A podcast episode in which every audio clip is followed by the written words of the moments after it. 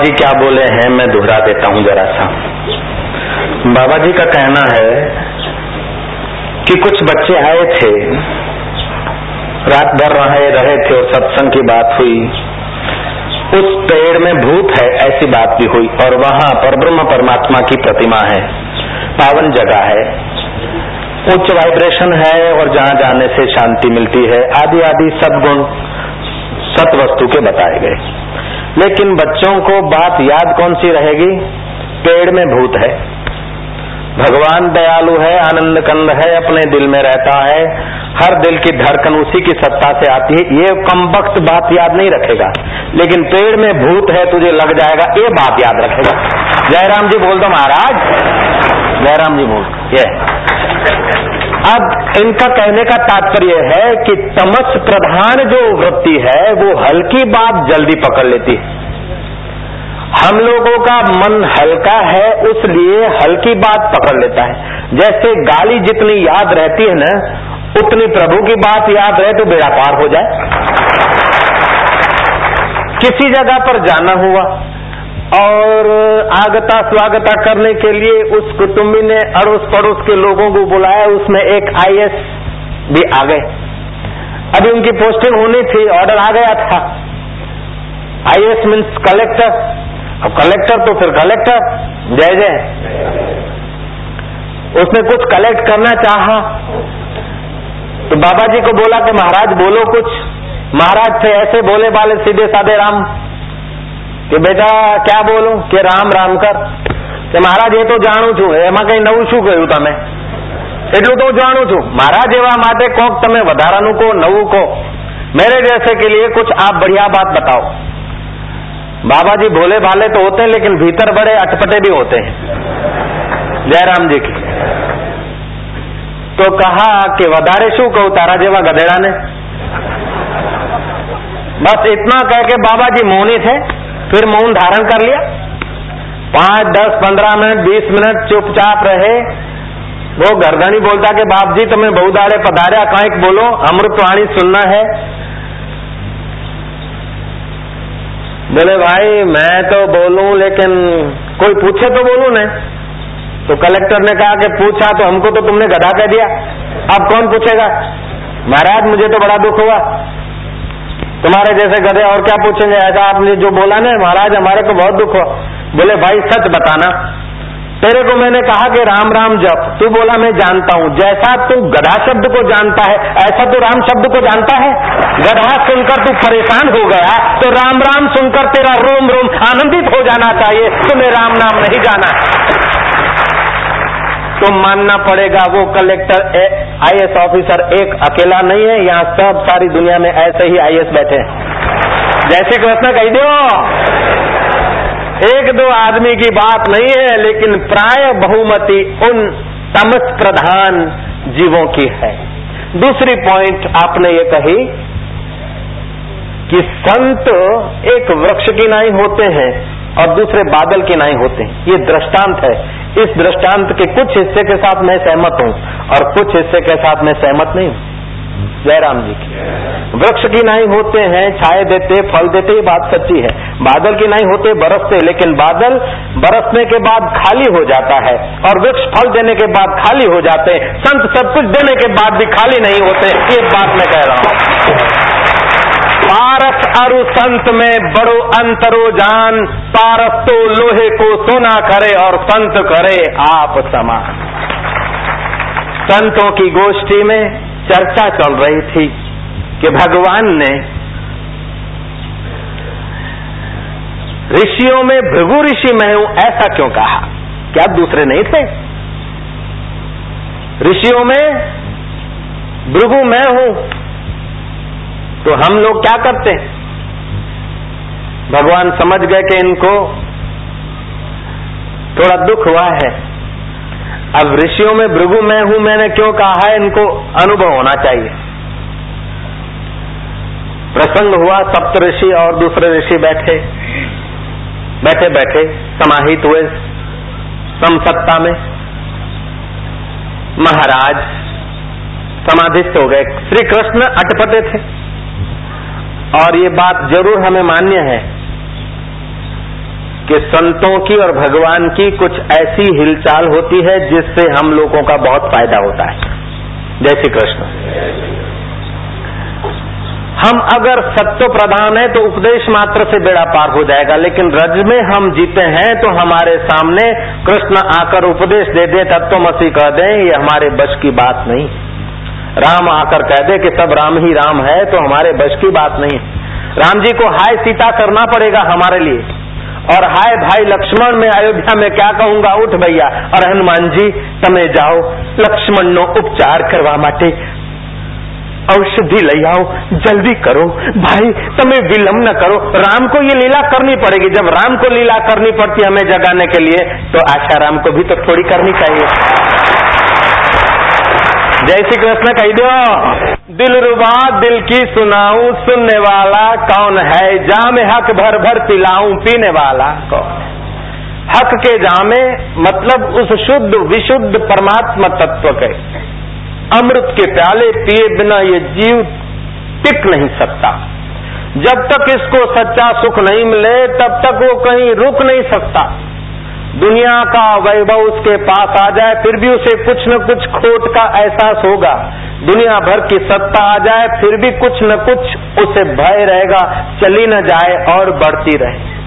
और दुनिया भर का सौंदर्य यश आ जाए, लेकिन राम रस जब तक नहीं मिला, तब तक उसका दुर्भाग्य चालू रहेगा।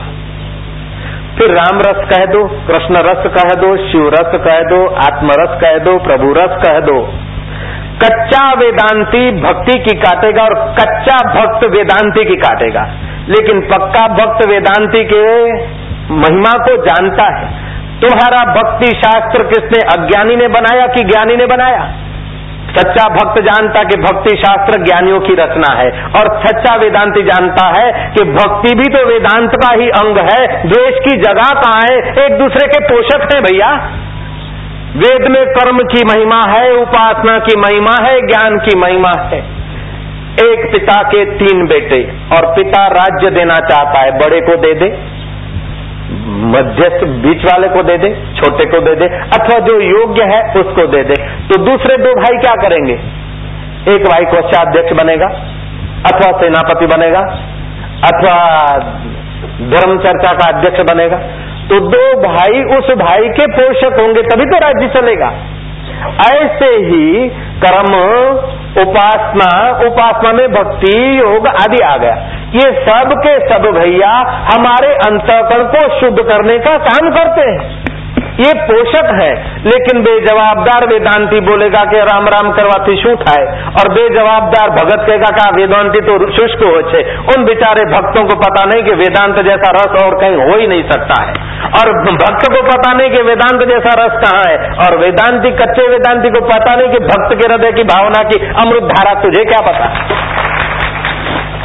तो लाजवाबदार बेजवाबदार भक्त वेदांती को देखकर आमली खा ले और बेजवाबदार वेदांती भक्त को देखकर आमली खा ले, ये बात अलग है। लेकिन जो निष्णांत वेदांती है, भक्ति के माध्यम से, योग के माध्यम से, कि गुरु की कृपा के माध्यम से, जिनको स्वस्वरूप का राम रस का ठीक से भान हो गया, उनके दिल के द्वार बहुत विशाल होते हैं। सिंधी जगत के एक फकीर ने गाया है दिल जा दरवाज़ा मुँह खोलिया, हर हिक लाए हिक छो विचारिया, तह में घिड़ंदा माण्हू कहिड़ा कहिड़ा। हर हिक खां बेगानो आहियाँ, हर हिक सां थम यारी हिन हुन सां छा मुंहिंजो मतिलब, मुंहिंजी दुनिया न्यारी। मुंहिंजो मज़हब प्यार करण, प्यार करियाँ माँ हर हिक खे। मुंहिंजो प्यार अज़ल अणखुट खूब विरहायां हर हिक खे।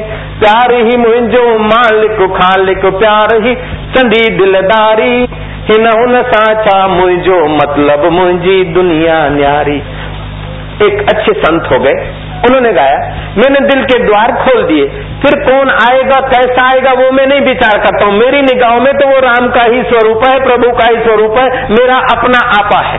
वो चाहे मुझे कुछ मान ले, लेकिन मैं तो उसे मेरा स्वरूप ही मानता हूँ। ऐसा सच्चे भक्त की निगाह होती है, सच्चे वेदांति की निगाह होती है। जयराम जी, कह दो ना। महाराज, आज का श्लोक चलेगा। भगवान इस बात की पुष्टि करते हैं।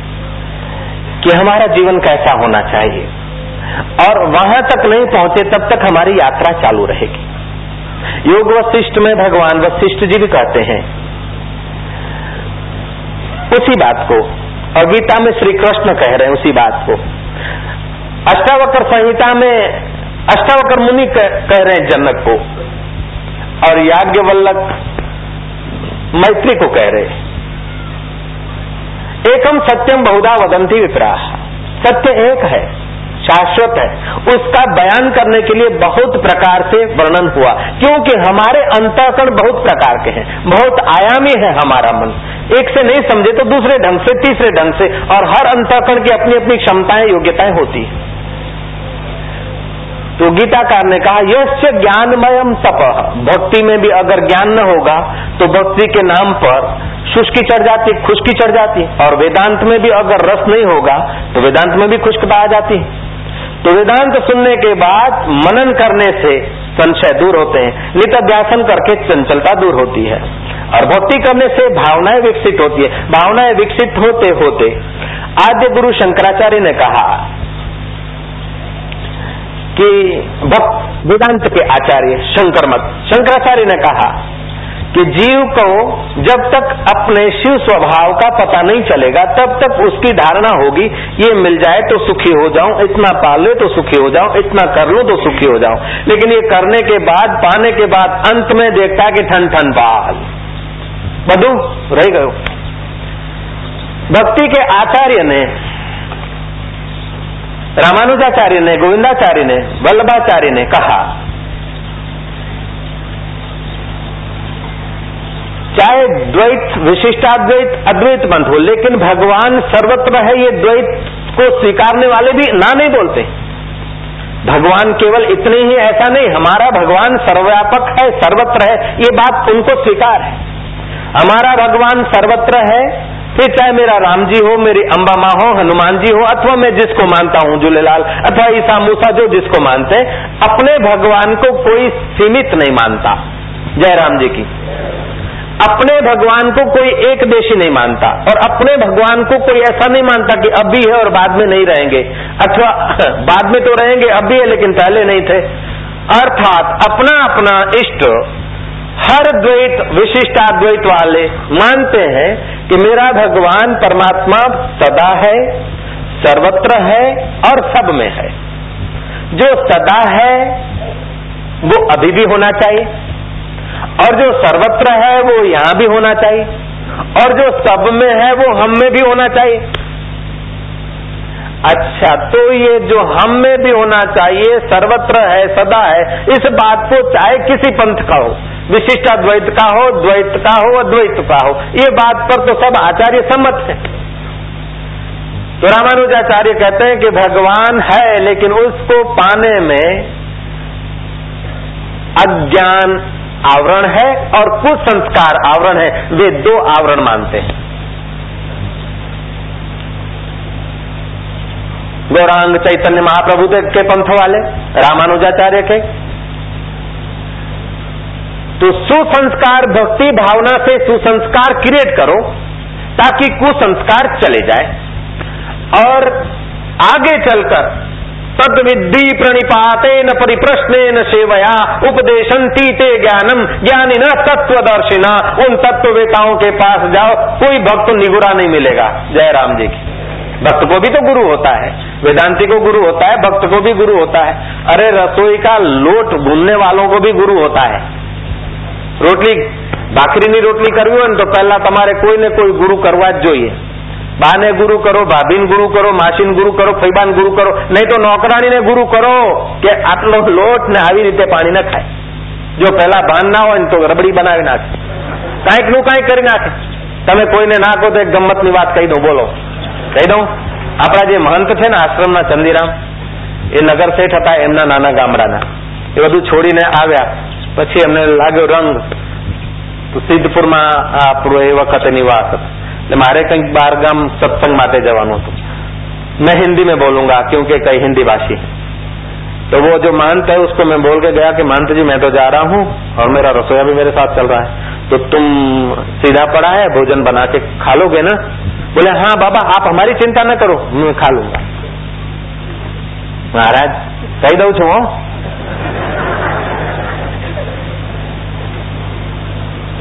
डेढ़ दो शेर आटा हम देखा पड़ा है। हमने कहा, दो दिन के लिए तो काफ़ी है मंत इतना तो खाता है। दो दिन के बाद हम आए और मंत का चेहरा मुरझाया और मैंने क्या क्या बात है? रोटी खाया? हंसने लगे। मैं क्या आटा खलास हो गया? कि आटा भी खलास हो गया, लेकिन रोटी खाई नहीं। मैं क्या क्यों?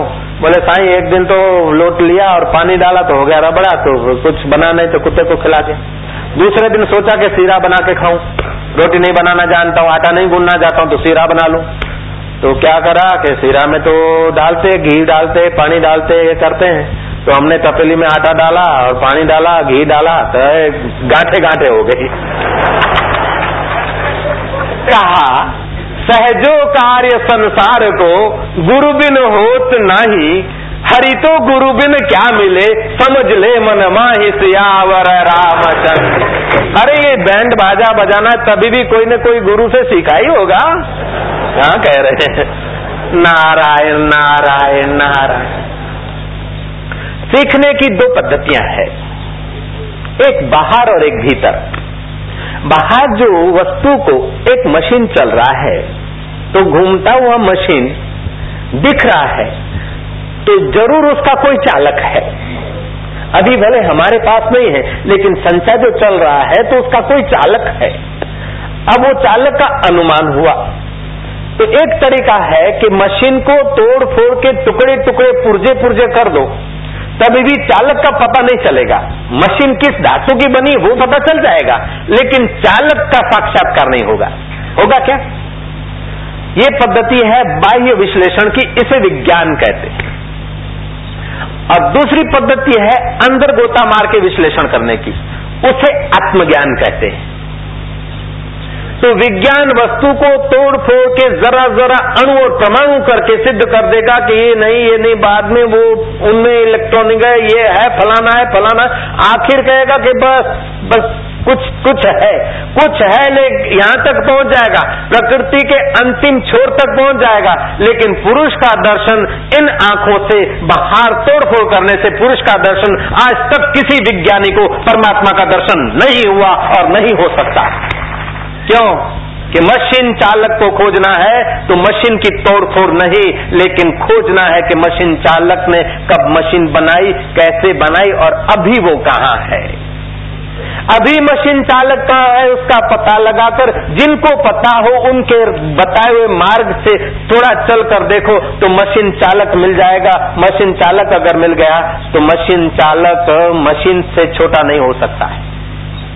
नृत्य नृतक से छोटा है, गीत गायक से छोटा है और बैंड बजाने वाले से छोटी है। तुम्हारे से बड़ी है क्या बैंड? नहीं हो सकती। ऐसे ये संसार की बैंड जो बजा रहा है, वो बड़ा है और ये छोटी बैंड है। जयराम जी बोल दो। तो ये जो बैंड बज रही है मेरे गले में या मेरे आँखों के द्वारा देख रहा हूँ, सुन रहा हूँ, ये वो, लेकिन इसके पीछे कोई चालक है। इसके चालक का पता चलाना, इसके चालक के विषय सुनना, इसको बोलते श्रवण। और चालक के विषय में सुनकर ठीक उसके रास्ते कदम रखना, उसको बोलते मनन। और चालक के करीब पहुँचने की जो घड़िया है, उसको बोलते नित्य ध्यान और चालक के साथ हाथ मिलाप हो गया, उसको बोलते साक्षात्कार। नारायण नारायण नारायण। अच्छा। तो उस चालक को पहचानने के लिए गीताकार ने कहा कि हमारा चित्त कैसे होना चाहिए? जैसे बाबा जी ने कहा कि हल्की बात घुस जाती है। जैसे आयुष की बात से हम समझ गए। गाली हमको याद रहती है, लेकिन तुम आत्मा हो, अमर हो, जन्म मृत्यु तुम्हारा नहीं है। भूख प्यास तुमको नहीं लगती, प्राणों को लगती है। छपड़ा तुम, तुम्हारे बाल काले नहीं, काले और गोरे नहीं होते, शरीर के बाल काले और गोरे होते हैं। बुढ़ापा तुम्हारा नहीं होता है, बचपन तुम्हारा नहीं है भैया। ये तुम्हारे बॉडी का बचपन है, तुम्हारी बॉडी की जवानी है और मृत्यु तुम्हारी बॉडी की होती है, तुम्हारी बॉडी की, तुम्हारी शरीर की मृत्यु होती है, तुम्हारी नहीं होती। ये बात हम सुनते फिर भी नहीं लगता, लेकिन एक गाली कोई दे दे तो याद रहेगी कि अरे भर सभा में मेरा इंसल्ट किया था। हुई है जुनेद मिया, देख लेंगे, खुदा खैर करे तो बंदा लहर करे। इसमें भी तीन प्रकार के व्यक्ति होते हैं। समझ प्रधान। लोहे में लकीर। बस जरा सा अटक गई, अड़ गई तो अड़ गई। ज़िंदगी भर नहीं भूले। जब लोहा घन खाए, जाए कुछ भट्ठे में और पिटाई कुटाई हो, तब वो लकीर हटे। वो तामसी आदमी। बस गांठ पड़ गई। दूसरे होते रजस प्रधान। उनको थोड़ा जैसे मिट्टी में लकीर, ऐसे ही कुछ समय जाते, किसकी हिलचाल होते ही लकीर समा जाती। तीसरे व्यक्ति होते हैं। रेती में लकीर। कोई व्यक्ति न भी पसार हो, रेते में लकीर हवाओं से अपने आप सम जाती और चौथे व्यक्ति वे होते हैं, जो चालक से मुलाकात की रहे हुए हैं, जिनको गुणातीत कहा जाता है, जिनको वास्तव में संत कहा जाता है। संत अभ्यासी होना एक बात है, संतत्व को उपलब्ध होना। जिसके जन्मों का अंत हो गया है, जिसकी भ्रमणाओं का अंत हो गया है, जिसके दुराग्रहों का अंत हो गया है। न खुशी अच्छी है, न मलहाल अच्छा है। यार तू जिसमें रख दे, वो हाल अच्छा है। न आजू है, न जुस्त जू है। हम राज़ी हैं उसमें जिसमें तेरी रजा है। ऐसा व्यक्ति जिसे बुद्ध पुरुष कहा जाता है स्थिति प्रज्ञ कहा जाता है ज्ञात ज्ञ कहा जाता है, अथवा राम का दीदार करने वाला कहा जाता है। ऐसे व्यक्ति का स्वभाव होता है, बहते हुए पानी में लकीर। बहते हुए पानी में लकीर दिख रही है और दिखते दिखते बिना हवाओं के, बिना आयास के मिट भी रही है। ऐसे ही जिसको तत्व का बोध हो जाता है, जो समझता कि संसारों की मशीनरी है, चलती रहती है, गुणों में रूपांतर होता रहता है। लेकिन चालक अपनी महिमा में जो का त्यों है। ऐसी कई मशीनें बना बनाकर चालक ने छोड़ दी, लेकिन चालक अपनी महिमा में है। यहाँ का चालक तो बीमार होगा, मरेगा, लेकिन वो चालक न बीमार होता है, न मरता है, न जन्मता है। वो अजर है, अमर है, और नित्य है और उस चालक का कहना है कि तुम भी वही हो। ममई वांशो जीवल के जीव भूत सनातन। तुम सनातन हो, तुम मरने वाले नहीं, तुम मिटने वाले नहीं, लेकिन बेवकूफ़ी से तुम मशीन को मैं मानकर बैठे हो तो ये मशीन बुद्धि भी होगी, इस मशीन को काट भी चढ़ेगा और इस मशीन का अंत में कबाड़ी खाने भी जाना होगा। जयराम जी की बिल्कुल कबाड़ी खाने जाती है। इस मशीन का नाश नहीं होता है। ध्यान रखें। आप ऐसा नहीं समझना कि ये शरीर नाश हो जाएगा। कभी नाश नहीं होता है। मर जाएगा, जल जाएगा, लेकिन नाश नहीं होगा। वॉट यू से बापू? ऐसे ट्रुथ नाश नहीं होता है कि नहीं? ये देह रूपी मशीन तुमको मिला। तुम छोटे थे। माँ बाप ने अन्न, जल, फल आदि खाया। उससे रक्त बना उससे हम लोगों का शरीर बना फिर हमने रोटी, सब्ज़ी, आदि आदि भोजन किए और उसका कुछ कुछ हिस्सा हमारे शरीर में रहा। सात्विक हिस्सा से हमारे मन और बुद्धि को पोषण मिला। राजसी हिस्सा से हमारी मांसपेशियों को रक्त को सिंचन हुआ। और तीसरा जो हिस्सा था, वो हर रोज सुबह हम लोग खाली करके आ जाते पेट। तो कुछ कण हमने भोजन के रखे, उसी से हमारा शरीर मोटा हुआ। तो कुछ जल का भाग, कुछ तेज का भाग, कुछ वायु का भाग, कुछ आकाश का भाग, कुछ पृथ्वी का भाग, ये पाँच भूतों का पदार्थ खाकर हमारा शरीर बढ़ा। और ये एक दिन में नहीं बढ़ा है, एक महीने में नहीं बढ़ा। ऐसा नहीं कि हम जन्मे थे और दूसरे दिन इतने हो गए, नहीं। एक साल में बड़े हो गए, नहीं। दो साल में इतने हो गए नहीं, हम रोज बढ़ते रहे, हर क्षण बढ़ते रहे, हमको पता नहीं, जैसे दाढ़ी और मूछ सुबह आठ से दस के बीच बढ़ती है। लेकिन आईना लेके बैठ जाओ कब बड़ी कब बड़ी, नहीं दिखेगा, लेकिन बढ़ती ज़रूर है, घर की खेती है, रोज मुंडा और रोज आएगी। जय श्री कृष्ण कह दियो। तो महाराज, ऐसे ये शरीर बढ़ता है। बढ़ता है किससे? पाँच भूतों से लेकर बढ़ता है। जब मरता है ये मशीन तो क्या होता है? फूक देते हैं, जला देते हैं अथवा गाड़ देते हैं। गाड़ दिया तभी भी इस शरीर के कण, इसमें जो जल विभाग है वो बाष्पीभूत हो जाएगा। व्यापक जल से मिल जाएगा। अगर जला दिया तब भी इसका जो जल तत्व है, रक्त में, वो बाष्पीभूत हो जाएगा। वो कहीं जाकर बरसेगा। कहीं जाकर फूल होकर खिलेगा। कहीं गेहूँ होकर पैदा हो जाएगा। और कहीं बाबा जी के आश्रम की फुलवाड़ी में भी बरस सकता है, वो हो सकता है। इसका तेज तत्व महातेज में, इसका वायु तत्व व्यापक वायु में, इसका आकाश तत्व व्यापक आकाश में, और इसका पृथ्वी तत्व अंत में पृथ्वी में रह जाता है, जिसको बोलते हैं आखिरी फूल, आखिरी सुगंध। उस है तो अड्डिया लेकिन फूल बोलते हैं। आदमी तो चला जाता है, लेकिन उसकी मशीन के द्वारा जो कृतियाँ है, उसकी थोड़ी सुहास रहती है।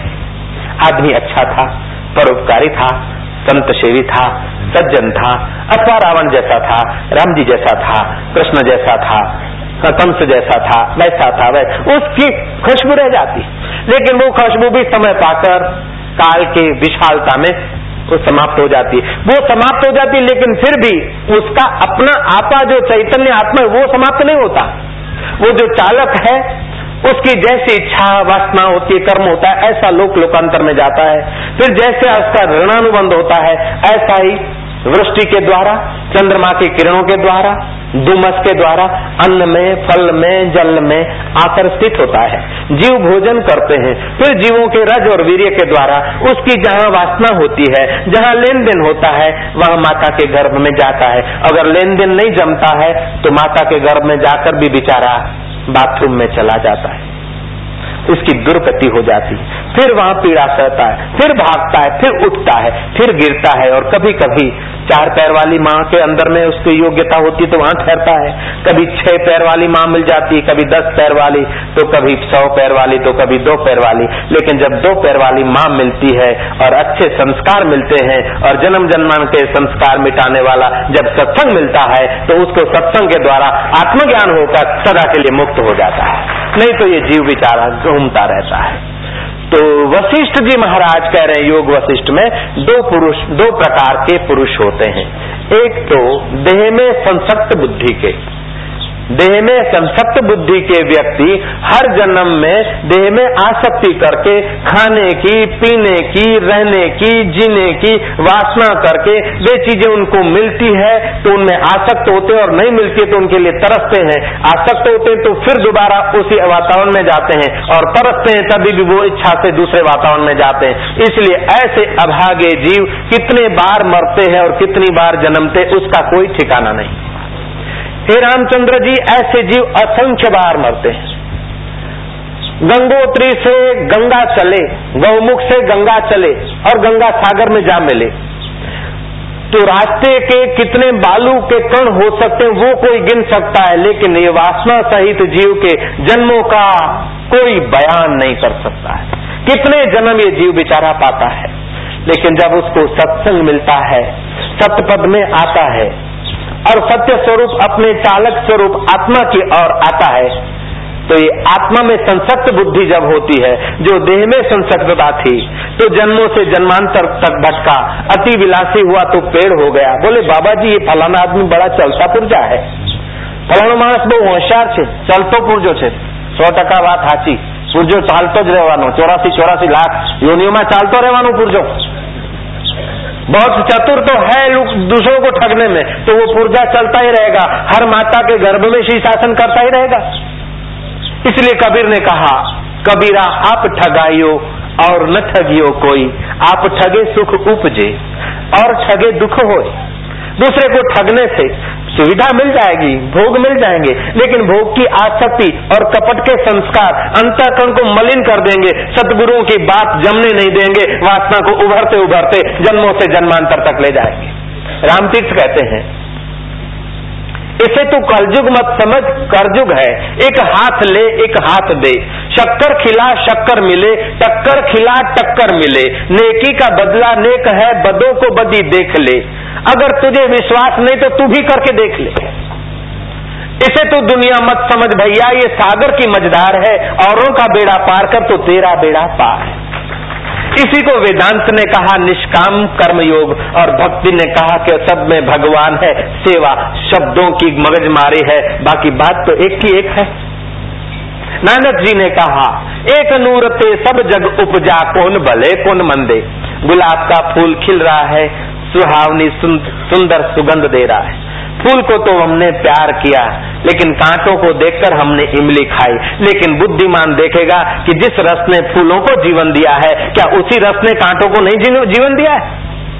ऐसे ही जिनको बोध हो जाता है, उनके लिए शत्रु मित्र, मान, अपमान, सुख और दुख, लाभ और हानि, एक ही सत्ता से सींची हुई ये सुहास फैलाने वाली विश्व वाटिका है, उसके चित्त में शोभ नहीं होता, और जिसके चित्त में शोभ नहीं होता, उसके चित्त से नित्य नूतन आनंद बरसता रहता है। जिस आनंद को पाकर वो तृप्त हो जाता है। उपनिषद कहती है, सतृप्तो भवती, अमृतो भवती, सतरती लोकान तार्यति वह तो तरता है, लेकिन औरों को भी तार लेता है।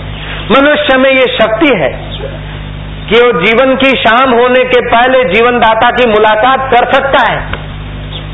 लेकिन इन वासनाओं के कारण तुच्छ पकड़ों के कारण दुराग्रहों के कारण नौकरी नहीं मिलेगी तो मर जाऊंगा बीड़ी नहीं मिलेगी तो मर जाऊंगा चाह नहीं मिलेगी तो मर जाऊंगा लेकिन अपने आप की खबर नहीं मिलेगी तो करोड़ों बार मर जाएगा ये बात तो पक्की कर ले यार કહેવત છે ગુજરાતીમાં ચા બગડી તો સવાર બગડી દાળ બગડી તો દિવસ બગડ્યો અથાણું બગડ્યું, વરસ બગડ્યું, બૈરું બગડ્યું, જિંદગી બગડી. પણ આસારામ એક વધારાની વાત કહે છે. જો સમજ બગડી તો ચોરાસી બગડી લ્યા. ભલે દાળ બગડતી, ભલે બૈરું બગડી ગયું, વાંધો નહીં, પણ તમારી સમજ ના બગડે, તમારી સમજ ના બગડે, તો બૈરું કાકા કઈ સુધરશે. લ્યો. જય શ્રી કૃષ્ણ કહી દો દંડી સ્વામી वेद धर्म पंडित की प्रशंसा सुनी थी कि वो गृहस्थी जीवन जीते हैं, लेकिन परमात्मा से तार जुड़ी है। अपना आत्मा और परमात्मा की दूरी मिट गई है। घड़े के आकाश और महाकाश के बीच का जो भेद है, उनका हट गया है। उनको परमात्मा की प्राप्ति हुई है। मैं तो दंड लेकर घूमता हूँ, सन्यासी हूँ, काफ़ी मेरे चेले हैं, लेकिन दुनिया भर के सब व्यक्ति एक आदमी के चेले हो जाए, तभी भी सत्य का उसके साथ कोई संबंध नहीं है। जय श्री कृष्ण, कही दो। दुनिया भर के सब आदमी एक आदमी के शिष्य हो जाए, फिर भी उसने साक्षात्कार किया है कि प्रभु में है, ये कहना संभव नहीं। और सारी दुनिया के लोग एक व्यक्ति को धुतकारते हो, और हो सकता है कि वो महान हो। ऐसा भी हो सकता है। Nothing is impossible everything is a possible और सब लोग प्यार करते हो, सचमुच में उसने प्यार तत्वों को पा हो, ऐसा भी हो सकता है। तो मैं दंडी सन्यासी तो हुआ, लेकिन जिसके लिए मैंने सन्यास लिया, वो काम अभी मेरा पूरा न हुआ। और ये वेद धर्म पंडित, भले गृहस्थी में रहते तीन बच्चे हैं इनके, मैंने सुना है इनकी खबरें। महाराज, उनके चित्त में थोड़ा सा आकर्षण हुआ, लेकिन बाहर का मैं और मेरा मैं अरु मोर तोर की माया बशकर धीनी जीवन काया દંડી સન્યાસી મારો મોભો હવે ત્યાં ચાલીને ગ્રસ્તીના ઘરે જવાય કેવી રીતે આ પૂછડું બહુ નડે जय श्री कृष्ण कह दो लेकिन आखिर उन्होंने हिम्मत की निश्चय किया कि कल चार बजे जाऊंगा किसी को बताऊंगा नहीं उनके चित्त का निश्चय और पंडित के चित्त में स्पूर्णा हुई जैसे देश एक ही है ना यहाँ रिंग करते और अमेरिका में बचती है कि एकता है उसलिए ऐसी चित्त भी जब थोड़ा सूक्ष्म होता है ना तो दूसरे के चित्त में सजातीय संस्कार, टेलीपैथी जिसको कहते हैं, ऐसा हो जाता है। पंडित बेचारा गरीब था। उसने पड़ोस से कुछ चादर वादर, तकिया वकिया लाके बाप जी को शोभा दे, ऐसा एक आसन बनाना शुरू। लेकिन मिसिस पंडित बड़ी खतरनाक, बहुत खतरनाक, शेर की दे दे, सवा शेर की, डेढ़ शेर की, कभी दो दो शेर की दे देवे। पटेल लोग तो क्या दे उससे भी दो कदम आगे। जयराम जी की। पटेलों को वरदान तो है, लेकिन वो उस महिला को स्पेशल वीआईपी को टका माल था। पंडित को महाराज दे धमाधम। और बाबा जी आ रहे थे। बाबा जी ने देखा जो एक अपनी पत्नी को नहीं सुधार सका। उसको परमात्मा की चालक का पता चल गया है, ऐसा लोग बकते हैं खाली। बाबा जी उस पंडितानी का जो रोष पंडित पर बरस रहा था। उस रोष को देखकर बाबा जी ने पीछे कदम उठाए। पंडित भागा, पैर पकड़ लिए कि महाराज, आप कई दिन से सोच रहे थे इस दास के घर आने को, और कल चार बजे आपने निर्णय किया था, और तब से मैंने उधारी चदरिया लेकर गादी बनाई है। और महाराज, आप जा रहे बोले, जा, उसलिए रहा हूँ भैया। कि तेरी पत्नी तेरे साथ रहती है। बाबा जी ने एक पॉइंट ये भी कही थी कि साथ में होते हैं तो उतना आदर नहीं होता है और दूर होते हैं तो आकर्षण होता है। उस बात को मैं अपने ढंग से कह रहा हूँ। जयराम जी की। भगवान को देखकर गरुड़ को मोह हो गया, लेकिन भगवान की चर्चा सुनकर गरुड़ को श्रद्धा हो गई और मोह दूर हो गया। ऐसे ही रुक्मणी जी को, सुदर्शन को, औरों को भगवान का सानिध्य पाकर कभी कभी थोड़ा ऐसा हो जाता और जब सत्संग मिला तो फिर ठीक हो जाते थे। सत्संग बड़ी चीज़ है। कई संत तो ऐसा कहते हैं कि भगवान के दर्शन से भी सत्संग ज़्यादा ऊँचा है। और भगवान दर्शन देंगे तभी भी तो अंतिम कृपा करेंगे तो। अगर ऑर्डिनरी कृपा किया तो आपकी जो वासना है, वो आशीर्वाद दे देंगे अच्छा एवं मस्तु। पुत्र की इच्छा है, धन की इच्छा है, यश की इच्छा हाँ कह देंगे। अगर भगवान बहुत प्यार करेंगे और आप बोलेंगे, भगवान जिसमें मेरा कल्याण हो, वही दीजिए तो भगवान बोलेंगे, फिर बैठो, गीता सुनो। अथवा राम जी होंगे तो हनुमान जी को कहेंगे, उपनिषद सुनो।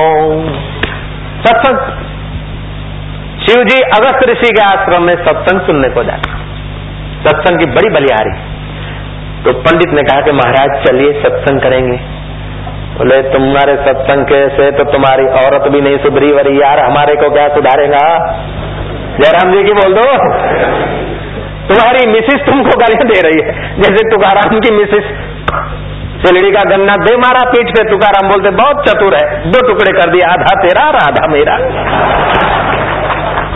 विरोध का प्रसंग तो आता है, दुख का प्रसंग तो आता है, लेकिन चित्त में शोभ नहीं होता है, उसी का नाम संत धन्य है तुकाराम महाराज। ऐसे पंडित भी बड़े स्थिति प्रज्ञ थे। उसने कहा कि महाराज, पंडितानी शेर की, दो शेर की, आप समझ गए ना शेर, डेढ़ शेर, दो शेर की? आप समझ गए ये बात? इन बात को तो जल्दी समझते, लेकिन जो मैं समझाना चाहूँ, वो समझ लो आप। मैं समझाना चाहता हूँ, तुम ऐसा समझो कि जहाँ फिर समझ का कोई ज़रूरत नहीं। ऐसा पालो कि पाने की कोई ज़रूरत नहीं, और ऐसा देख लो कि फिर देखने की कोई गुलामी नहीं।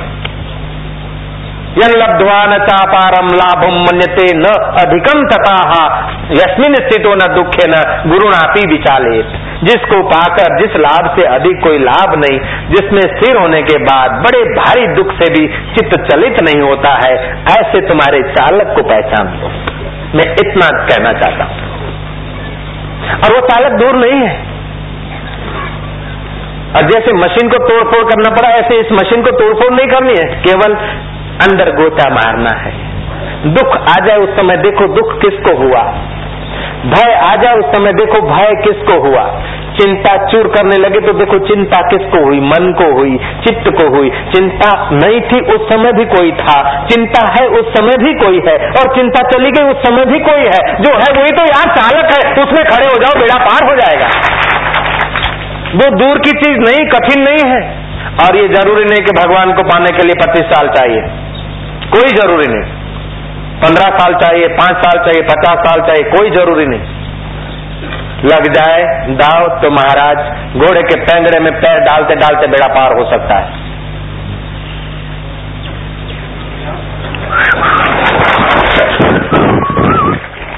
आओ श्रोता, तुम्हें सुनाऊं महिमा लीला शाह की सिंध देश के संत शिरोमणि बाबा बेपरवाह की। जय जय लीला शाह, जय जय लीला शाह।